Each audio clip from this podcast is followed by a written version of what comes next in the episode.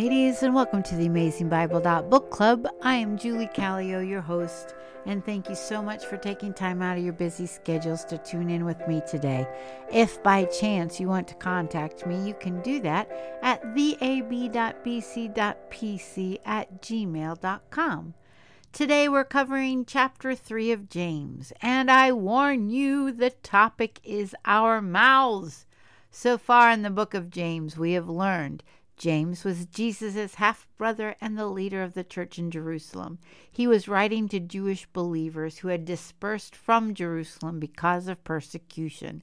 This began from the stoning of Stephen, which happened around AD 32. He's writing to encourage them to stay faithful and to show them how a Jewish Christian should act. We do not know the date, but two thoughts are before AD 50, which was when the Jerusalem Council met, and before James was put to death around AD 62. Chapter 1 covers the testing of our faith. Chapter 2 covered that real faith produces works. And now we will see that true faith affects our tongue. So let's begin.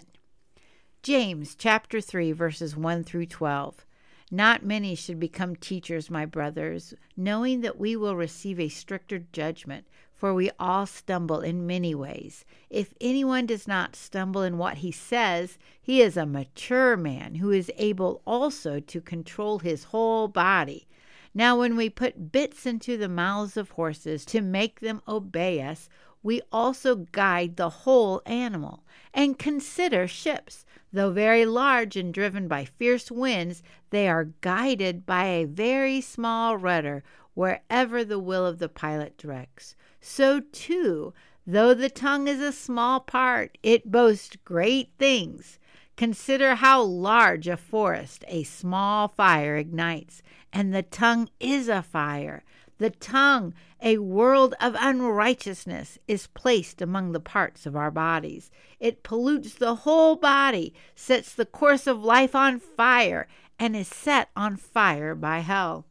For every creature, animal or bird, reptile or fish, is tamed and has been tamed by man, but no man can tame the tongue. It is a restless evil, full of deadly poison. With it we bless our Lord and Father, and with it we curse men who are made in God's likeness. Out of the same mouth comes blessing and cursing. My brothers, these things should not be this way.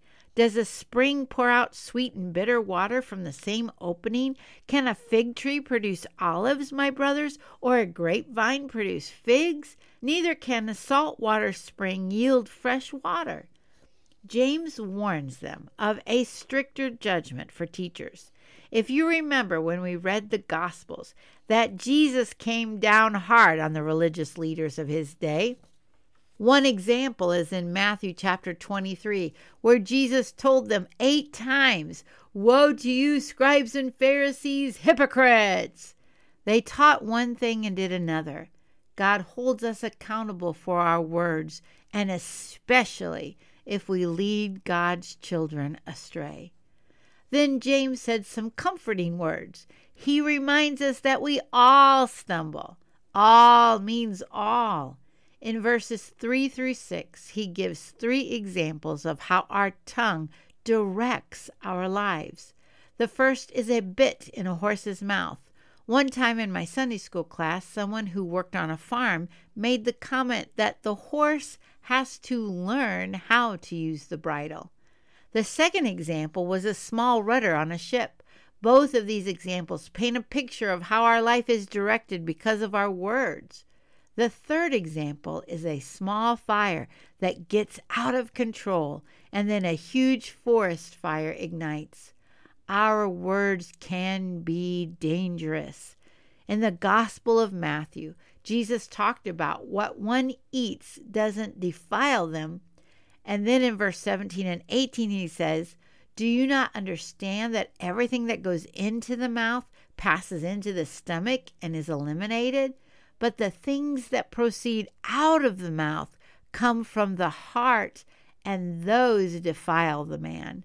Ladies, our mouths show what is going on in our heart. In verses 7 through 10, James explained that every animal on earth can be tamed, but we can't seem to master our mouths. Do I hear an amen? He described it as a restless evil and a deadly poison. He reminded us that we can use it to bless and then to curse, and it should not be that way. In nature, a fig tree can't produce olives, it's not that kind of plant. A saltwater spring can't produce fresh water, it's not that kind of spring. James is asking us in a roundabout way what kind of person are you? Our mouths reveal it. It just does. The rest of chapter 3 reads Who is wise and understanding among you? He should show his works by good conduct, with wisdom's gentleness. But if you have bitter envy and selfish ambition in your heart, don't brag and lie in defiance of the truth. Such wisdom does not come down from above, but it is earthly, sensual, demonic. For where envy and selfish ambition exist, there is disorder and every kind of evil. But the wisdom from above is first pure, then peace loving, gentle, compliant, full of mercy and good fruits, without favoritism and hypocrisy. And the fruit of righteousness is sown in peace by those who make peace. I'd like to start with the middle verses as a reminder, James is writing to believers, and he basically said to examine our hearts. Do we have bitterness, envy, selfish ambition?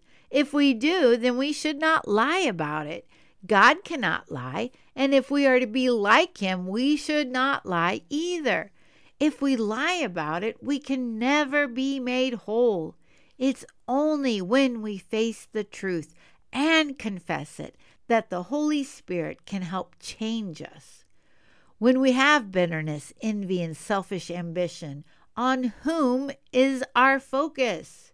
Us, not God. Verse 15 reads, Such wisdom does not come down from above, but is earthly, sensual, demonic. Warren Wiersbe said, The believer has three enemies the world, the flesh, and the devil. When we are like that, there is only disorder and evil. As believers in Jesus Christ, we should desire wisdom and understanding from above. With wisdom and understanding comes good conduct and wisdom's gentleness. How can a believer be gentle? We are the ones who know that God is in control and is sitting on his throne we can trust Him. That helps us to be gentle. Then the last two verses explain some characteristics of godly wisdom, and all of them rest on the truth that we can trust God. The last verse talks of the fruit of righteousness, and as a reminder, our righteousness only comes by the blood of Jesus Christ and his sacrifice on the cross. That fruit is sown in peace by those who make peace. The Old Testament prophet Isaiah said in chapter 31, verses 17 and 18, The result of righteousness will be peace. The effect of righteousness will be quiet confidence forever. Then my people will dwell in a peaceful place and in safe and restful dwellings. Ladies, for me, when I recognize that I want to cuss or say something not nice, I use that as a wake up call to check my heart. What's wrong with me?